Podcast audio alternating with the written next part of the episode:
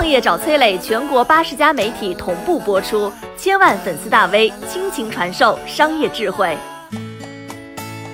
到底是什么让乡村教师能够燃尽自己的每一滴血液？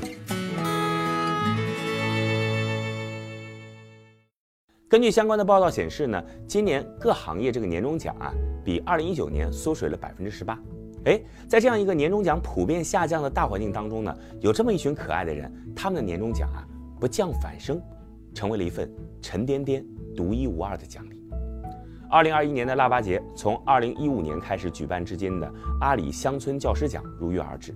从二百九十万名支教农村的教师当中选取一百位在平凡岗位造就奇迹的老师，每人奖励十万块钱。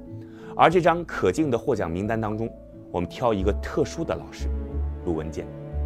卢文健老师啊，出生在商丘市虞城县战集镇刘霞村的一个特困农民家庭。他抓住了国家给予贫困村的教育帮助，以优异的成绩考上了商丘师专，成为了村子里的第一个大学生。大学毕业之后的卢文健啊，放弃了城市里福利优越的岗位，他执意要回到生他养他的战集镇，他要把教育这根燃起的火苗传递到更多的孩子们的心中。可这个时候，命运却给这位善良感恩的年轻人致命的一击，在农村教书的第二年。卢文健就因为用眼过度和突发高烧，导致了视网膜脱落。虽然第一时间送到医院救治，但是卢文健还是永远失去了右眼的视力，而左眼的视力也仅仅只有零点零一。后来卢文健回忆说啊，当他知道眼睛情况的时候，他脑子里嗡的一声，医生在说了些什么，他一个字都没听见。失去视力可能会让他这辈子都没有办法再站上讲台。一直把教书当做人生梦想的卢文健崩溃了很久。那段时间，他经常趁着学生不在的晚上偷偷跑回教室，仿佛只有站在讲台上，他才能得到心安。他太熟悉这里了，站上讲台根本不需要别人的搀扶，把自己的身子贴上黑板也可以完成板书的书写，只有备课成为了最难的一件事。有一次，卢文健摸索进办公室的时候，被自己的学生撞见了。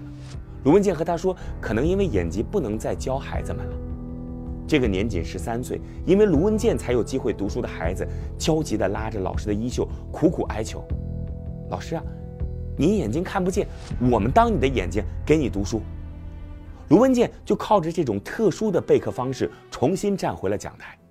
这一站，就是二十八年。这期间，四千多名学生为他读课本，读有关历史的杂志报刊，充当他的眼睛。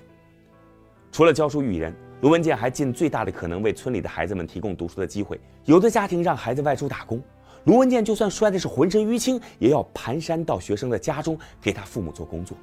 像卢文健这样一辈子为农村基础教育而鞠躬尽瘁的老师，有太多太多了。他们自谦自己只是一株小小的火苗，在大风中吹得东倒西歪。如今，越来越多的地方推出了对乡村教师的帮扶政策，更多的人正在握起手。呵护着这株火苗。四川省甘孜州自二零一九年九月开始，为从教三十年以上的乡村教师给予五万块钱的奖励。攀枝花市拨款一千多万元专项补助乡村教师。云南省每年在乡村学校挑选五百名工龄在二十年以上的教师，每人奖励十万元。卢文健是村子里第一个大学生，因为有他的存在，村子里出了第二个、第三个源源不断靠着知识走出贫困的孩子。每年，卢老师都会收到好多从全国各地邮寄过来的信，信可能或长或短，但是结尾一定有那一句：“谢谢你，卢老师。”少年强则中国强，农村孩子强则国之重心强。地方政府在乡村教师待遇上的拨款，想要守护住的，不仅仅是教师这个伟大的职业，更是这个国家光明而伟大的未来。我是崔磊，很多互联网公司都曾邀请我去分享创业方面的课程，包括抖音、快手、百度、阿里、腾讯等等。